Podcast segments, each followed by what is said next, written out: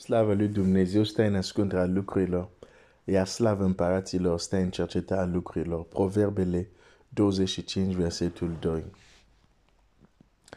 Dumnezeu să te binecuvinteze.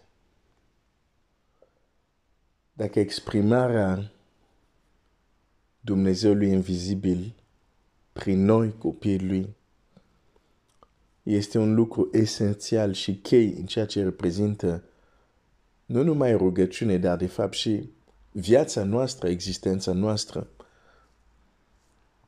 atunci este important să avem o nemulțumire sfântă a unde este viața noastră. Acum arată viața noastră și modul cum trăim viața noastră. E foarte important să fim mulțumitor pentru lucrurile care Dumnezeu ni le-a dat. Orice dar bun vine de la Dumnezeu, ne-a dat viață, ne-a dat uh, sănătate, ne-a dat posibilitate, de exemplu, unii să putem învăța să citim. Știi că există multe persoane pe globul ăsta care nu știu să citească, nici să scrie numele lor.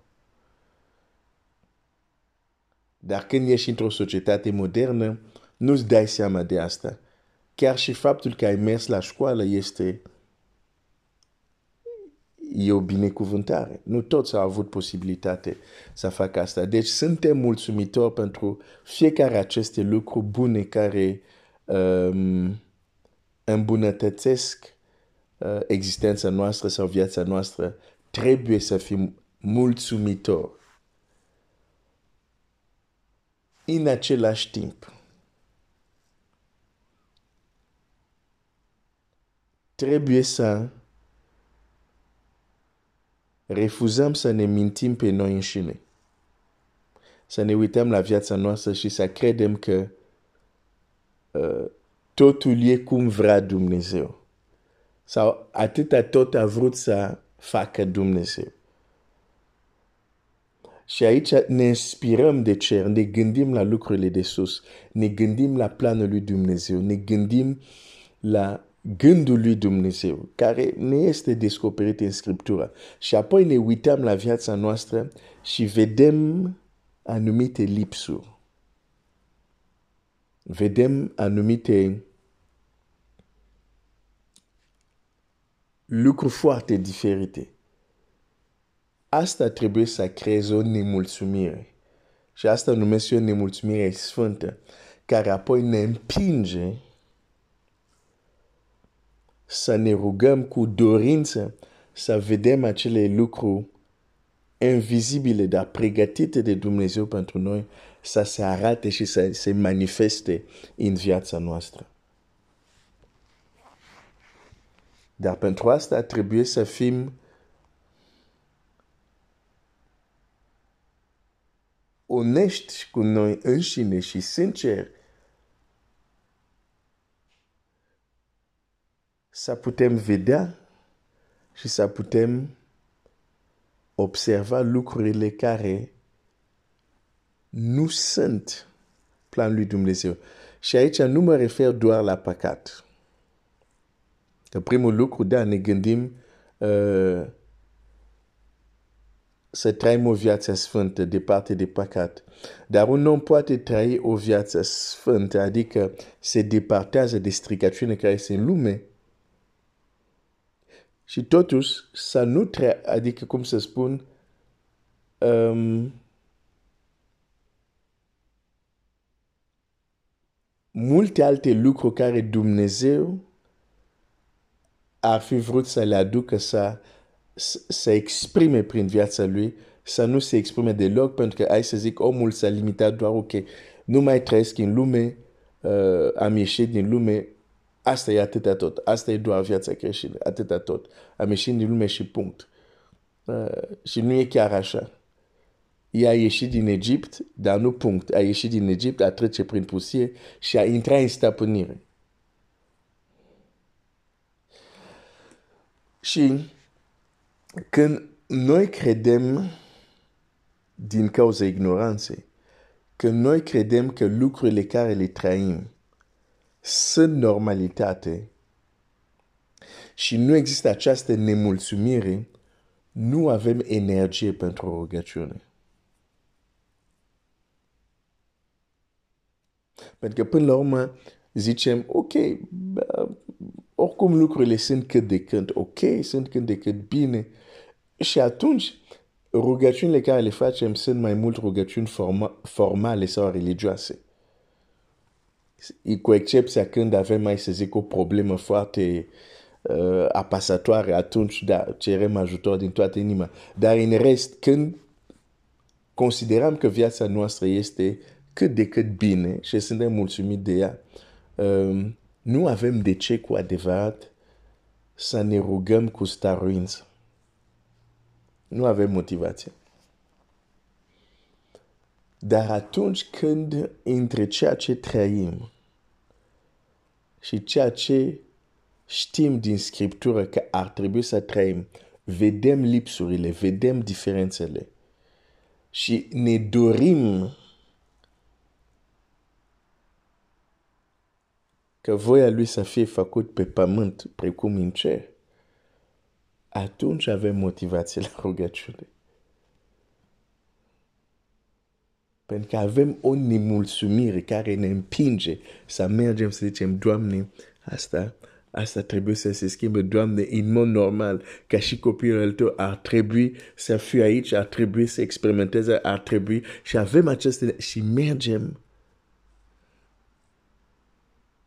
și cerem.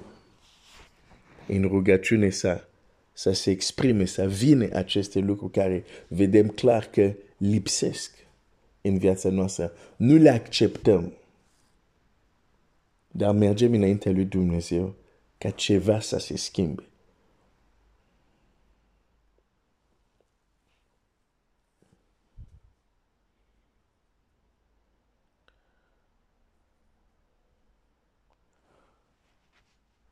Deci, e, e, e bine uneori să nu fim mulțumit de situațiile sau de starea unor lucruri care știm că de fapt Dumnezeu vrea altceva aici sau Dumnezeu a zis altceva.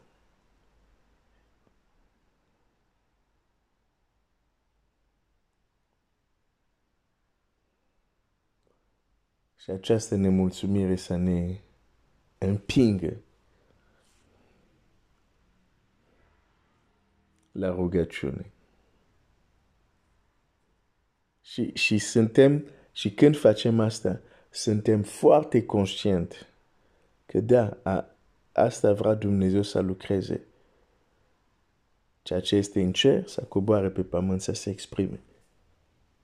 Și când ne rugăm, având această conștiință în noi, avem și îndrăzneală și energia de a persevera, de a starui. Pentru că suntem convins, oricum acel lucru va veni, situația asta se va schimba, pentru că știu că asta vrea Dumnezeu.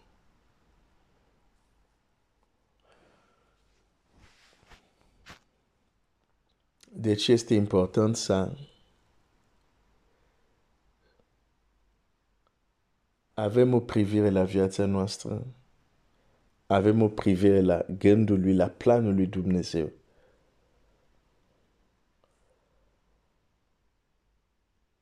Și nemulțumirea noastră să ne împingă.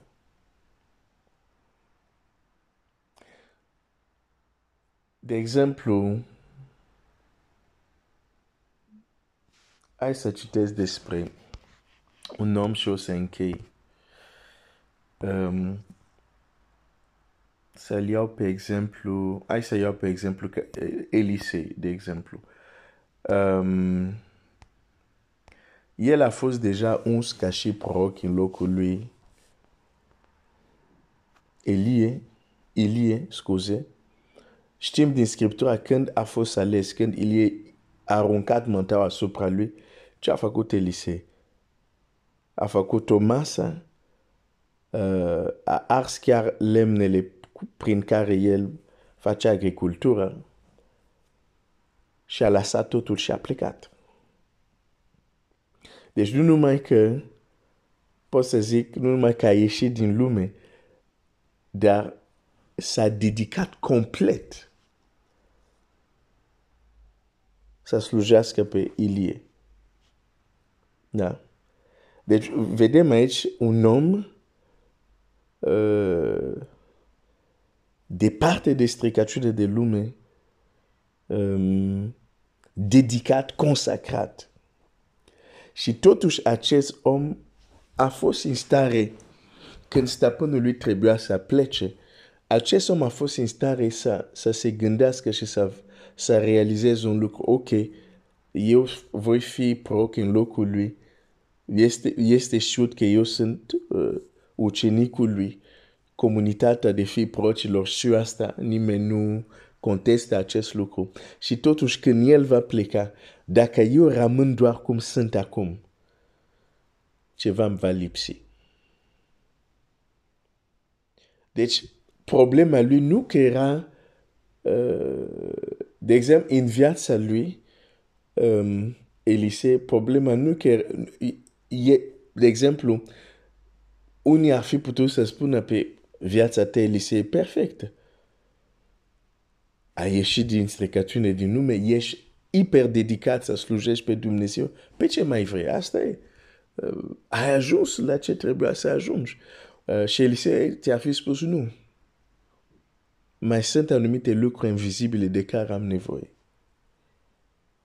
Și mi le doresc. Și atunci când um, um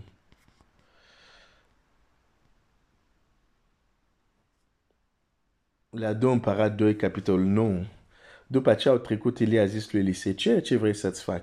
Înainte să fiu rapid de la tine, Elise a răspuns, te rog să vină peste mine o îndoită măsură din Duhul tău. Iată un om care, dedicat, desparte, departe de lume,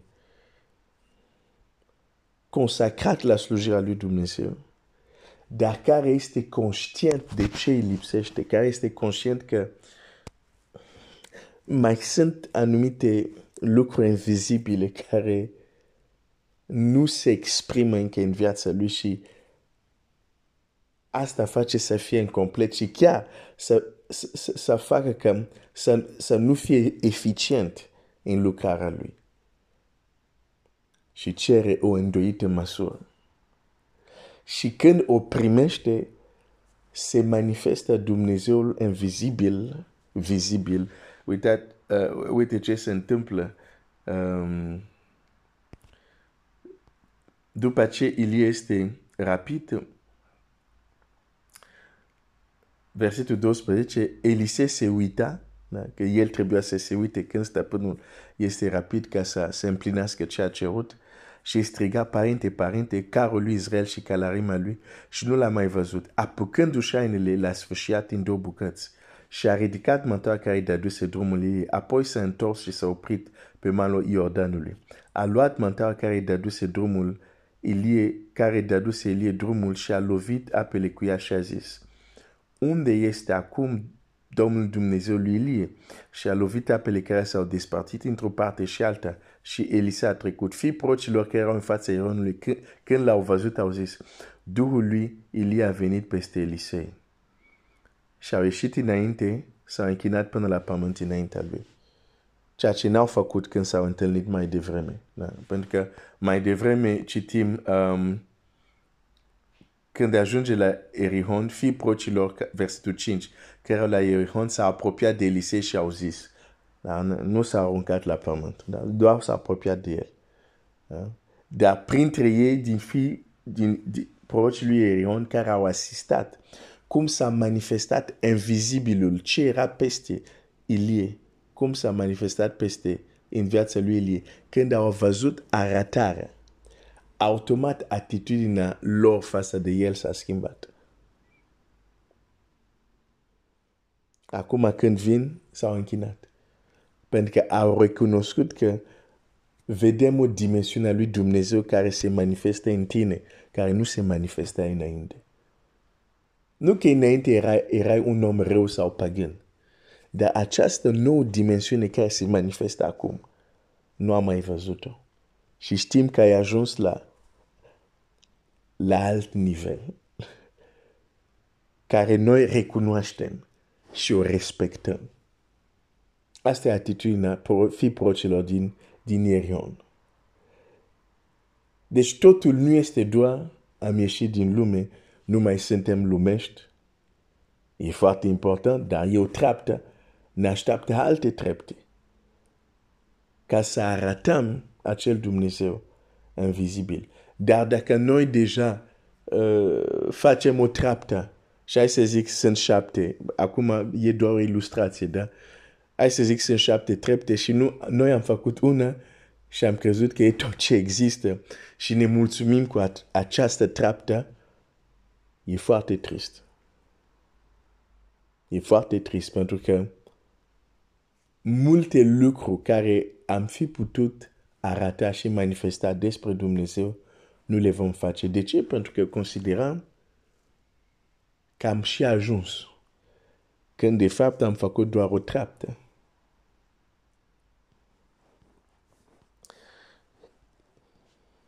De aceea avem Scriptură în care trebuie să ne uităm, cum ne explică Iacov, nu doar ca o oglindă, ca să ne vedem starea, dar în care putem să ne uităm, să vedem exprimarea Dumnezeului invizibil, Domnul Iisus Hristos, și să, să ne dorim să-L exprimăm și pe noi. Pe Dumnezeu urmând acest exemplu.